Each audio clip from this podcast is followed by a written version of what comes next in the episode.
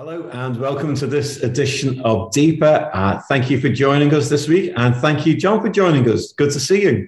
Thank you for the invitation, and welcome to everyone who's watching, especially if, like me and like quite a lot of people in the church, you're on the back end or you're suffering at the moment with this little wave of COVID that's going around. Don't don't forget to ask for help from from neighbours and from church friends if you need it at all. Absolutely, yes. So you've uh, you're recovering now, aren't you? I am. Still, takes it takes some people a while to recover from uh, COVID, doesn't it?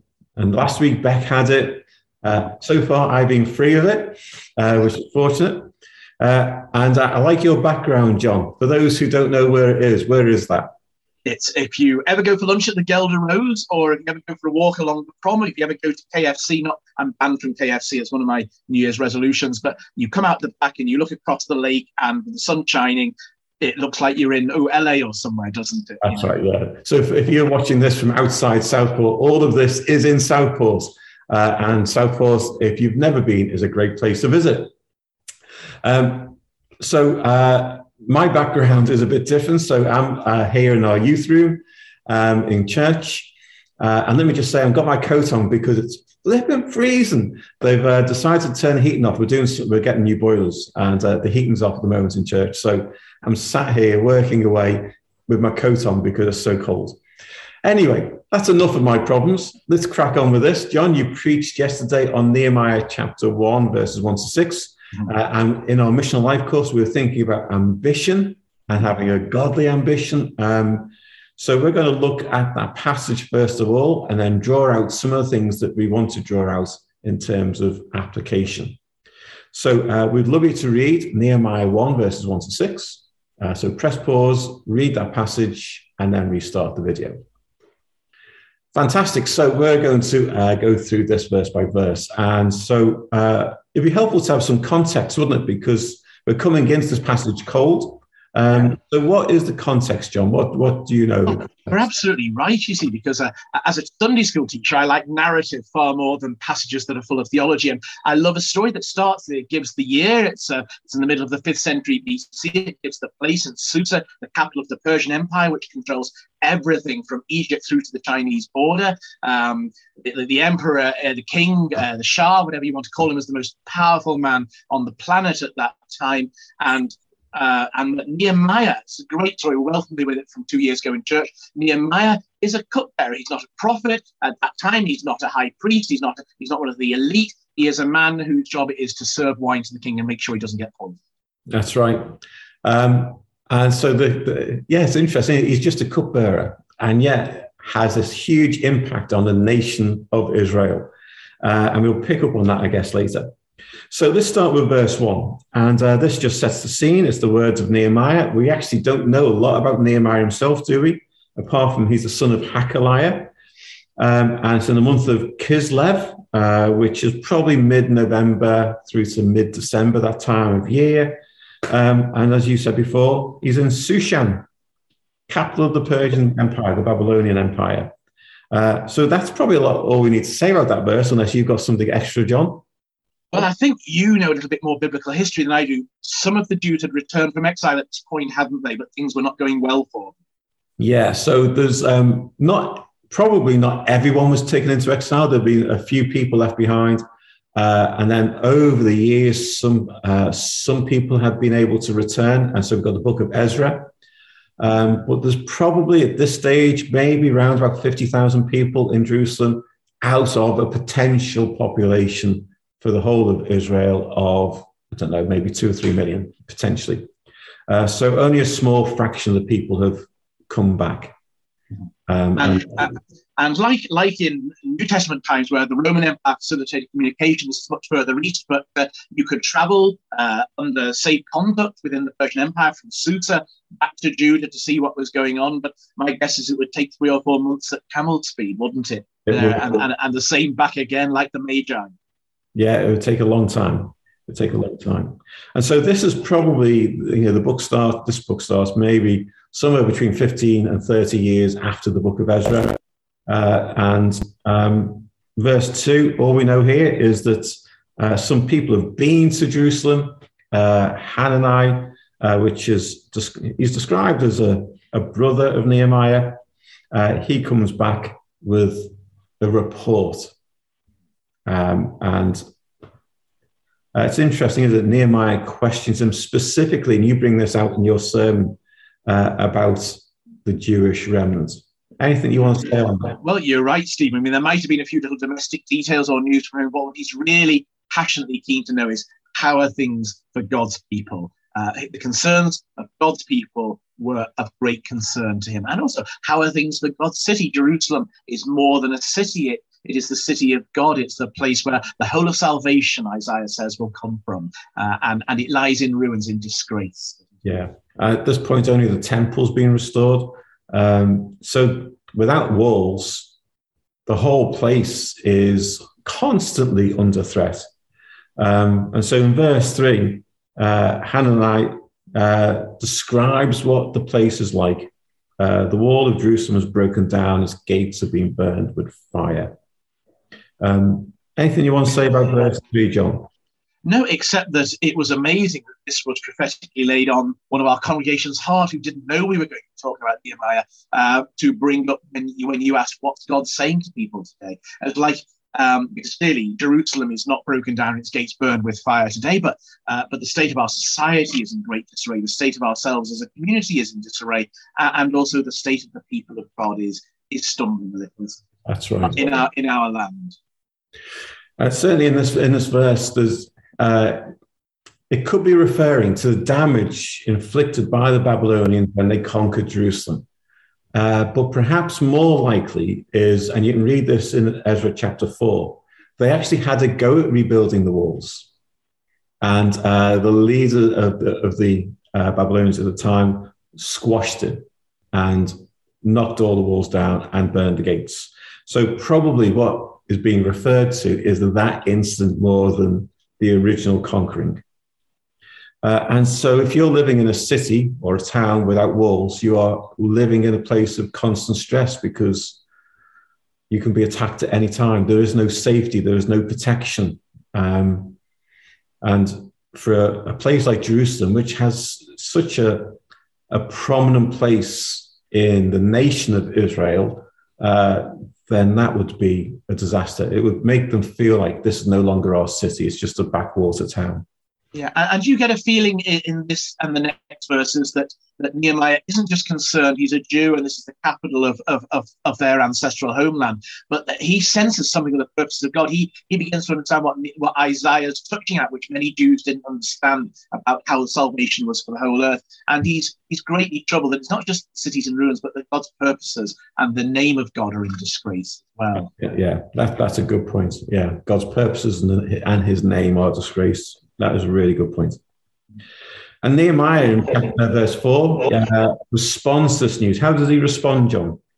It says he sat down and wept. Um, you know, when I read that, it's a completely different situation. I was reminded we talked a lot about um, you know uh, the passages where the, the is new and pray for the prosperity, but the, the Israelites, when they got to Babylon, they sat down and they wept, didn't they? It says yeah, uh, under the trees there. Uh, they're, they're, greatly. It's a it's a sort of symbol of great upset, isn't it? He, um, and then he, but he he he um, is not immediately despondent. Uh, he's not just despondent. He's despondent to the point that he's determined to bring it before God and bring it before God repeatedly and uh, with a real discipline there, isn't it? That's right. Yeah. So uh, it says he he he sat down, he wept, and he prayed and he fasted. You know, and I think uh, the, the thing that stands out for me about Nehemiah is the way he just, in this instance, his first call is to God and to just mm-hmm. cry out before God. Um, and that whole idea of him kind of sitting down kind of makes it feel like he's overwhelmed. You know, that, that this really deeply affects him. It's not just bad news, it's, this is something that really affects him. Um, and he, he's overwhelmed by this news. And so uh, in verse 5, we have um, this is not the prayer he prayed when he first sat down. This is something that seems to have happened sometime later. Because um, it says, Then I said, so he's been praying, he's been fasting for some days, and then he prays. Uh, and it's interesting what he prays, isn't it? So, verse 5, John, what do you make of verse 5? The it starts with an acknowledgement. I mean, yes, uh, you're right. Now, I hadn't picked up on that yesterday, but now that you say it, I see that because um, uh, you know, his first prayers would have been prayers of shock and saying, Lord, you don't know what's going on. But then I said, something in him turns back to acknowledge the sovereignty of God in all situations. And, um, you know, I guess as you get older, you get more emotionally resilient or you get a bit tougher or you get a bit blasé about things. But you and I can probably both point to things, even in the last few years, where you've heard news about someone being sick or dying or something terrible happened to them, and you're just overwhelmed to the core. And um, that, that overwhelmed you at first before yeah. before you can turn back to Lord, you're in control of all this. You know, you know what's going on, even if we don't. That's right. And I think that I think that's absolutely true. You know that we can get bad news and feel overwhelmed by it, and um, and really demoralized by it. But it takes time in prayer to get to that point of faith, uh-huh. and that's what we see. I think in this passage where where Nehemiah starts to pray because it says, "Then I prayed," and he goes straight to the character of God. And you know, you, you describe basically describes God as as all powerful, uh, as awesome. In other words, as someone to be feared, which I think is kind of uh, what the Hebrew word is pointing at, um, and also someone who's faithful.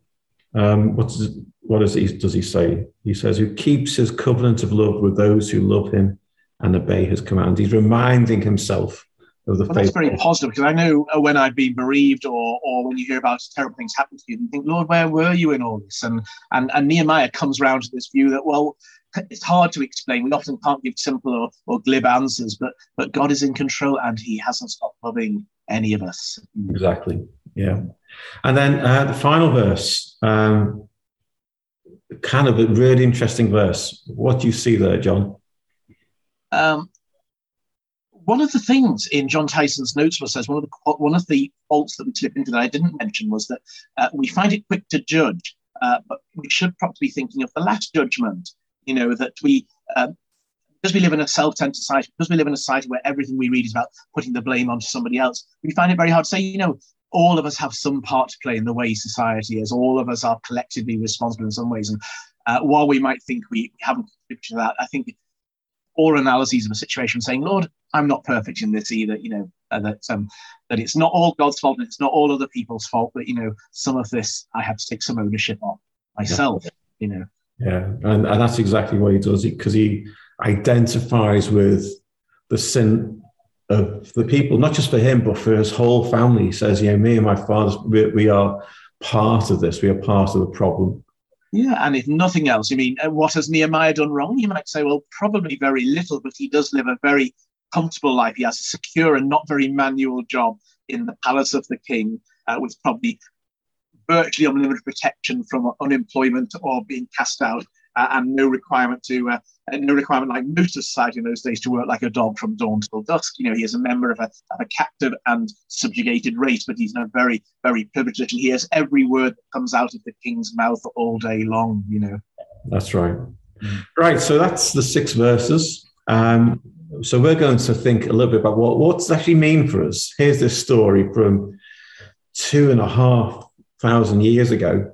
How do we apply it today? And uh, we're going to think about that in a moment by going a little bit wider.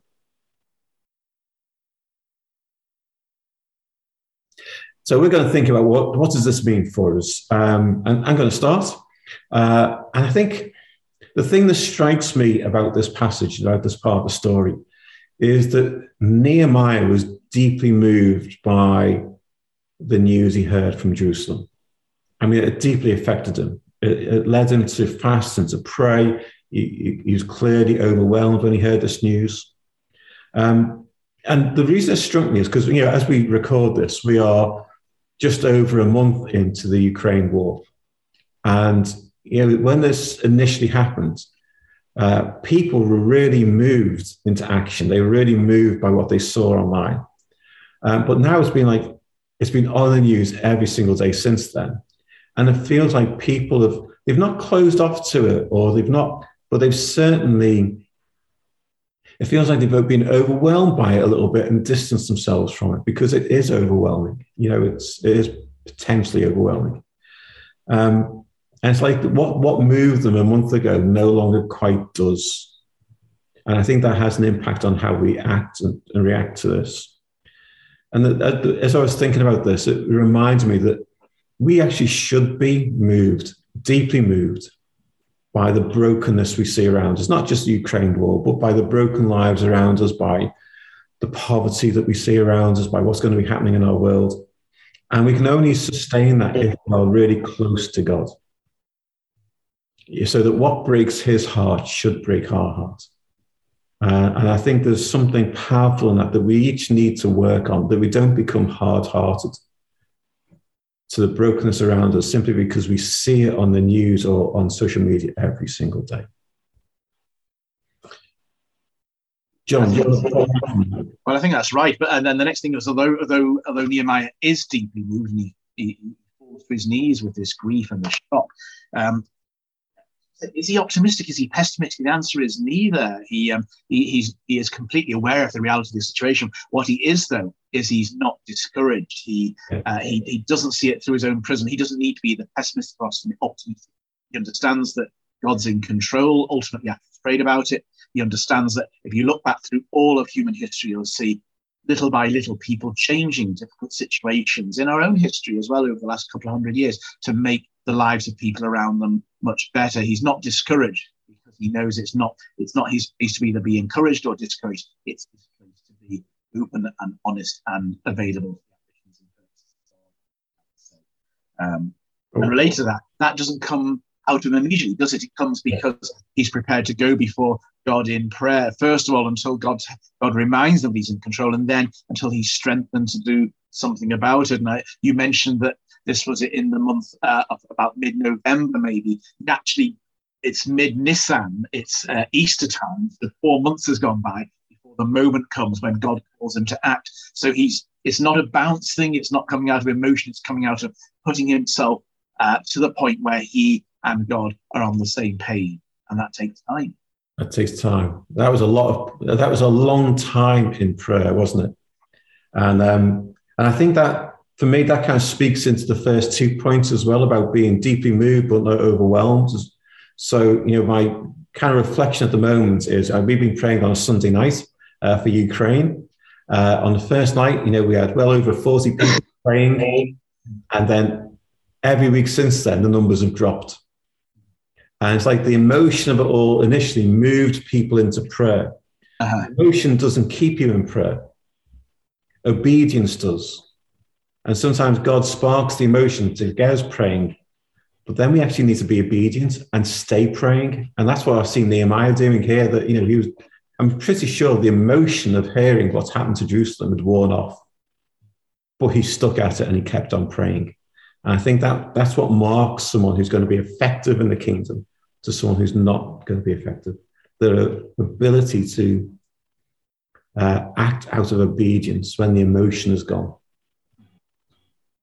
Uh, and of course, what happens then is, you know, we know that he was a man of action. He he did something, uh, and that's where we get into the whole holy ambition thing that you talked about in the sermon. That I'd encourage everyone to watch that sermon. Uh, that his heart at this point was now in line with God, and uh, he knew he had to take action. And uh, he hit this one man changed the course of a nation. And maybe for us, it's not that. Maybe it's just in lots of small things. But maybe we just need to be prepared to turn what's moved us into prayer and then into action. And that's the that's the sequence we see here. Deeply moved, deep prayer, and then action. So we're going to uh, move into some questions for you to consider in your mission communities uh, or on your own. So here we are going to go a bit further now and give you some questions to think about. I'm going to do the first three, and then John is going to do the last two. It's five questions for you today. Um, so the first question is What has moved you recently? What's made you feel uh, deeply emotional about what you saw? And is there something that you need to do about it? Now, obviously, there's a whole Ukraine thing, uh, but maybe there are other things as well. Uh, and I would encourage you to not focus on the obvious. You know, uh, whenever you're watching this, there may well be obvious things, but is there something else that's deeply moved you? And what would you need to do about it?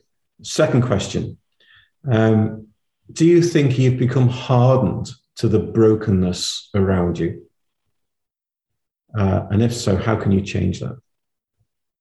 And final question from me Uh, what does Nehemiah model that you need to apply to your life? And by that, I mean his soft heart, his, bro- his brokenness, as he uh, heard about the brokenness of the walls in Jerusalem, his attitude to prayer, and then his attitude to action. Uh, maybe most of us are good at one or two of them, not all three of them. Nehemiah seems to have smashed all three of them. So maybe what's the one that you need to work on? John.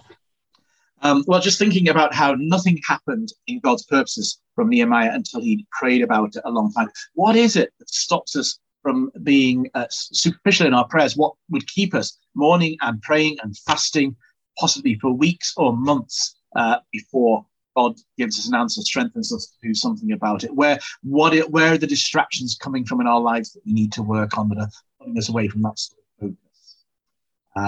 And related to that, when we pray, uh, Nehemiah confessed his involvement in things as well. And and we get very hung up on confession. You know, we have this old sort of uh, um, idea of you know particular sins that you've got, and sometimes that's right. But when we pray, do we pray with an atmosphere uh, around us of humility before God that we have seen and yet been blind. We've heard things and yet closed our ears. That we are comfortable. Uh, if we are comfortably off, we're comfortably off in a society where many aren't, and in a world where many people aren't. And, and what are we going to do about? Where is our responsibility in all this? And all prayers, I think, should should include some element like Nehemiah's did of some acknowledgement that you know he's not great himself. Yeah, fantastic, John. Thank you very much for joining us today, and thank you very much for your sermon on Sunday. It was fantastic. Um, just one quick notice. Well, actually, there's two. Uh, firstly, look out for our Easter services. Uh, there'll be a, um, a, screen at the end of this uh, video for, with all our Easter services on.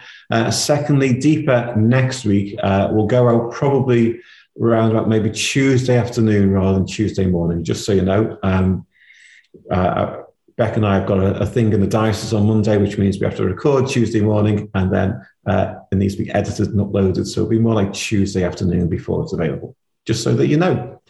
Uh, and then after that, we will have three weeks off from Deeper. Um, maybe because we've got Easter Monday and then we've got another bank holiday and I'm away on the week as well. So I'm off to Tuscany, sunny Tuscany, John. Oh, fantastic. Well, everybody, thank you for listening and keep well during this little bout of COVID. Yeah, that's yeah. Take care, everyone, and we'll see you again soon.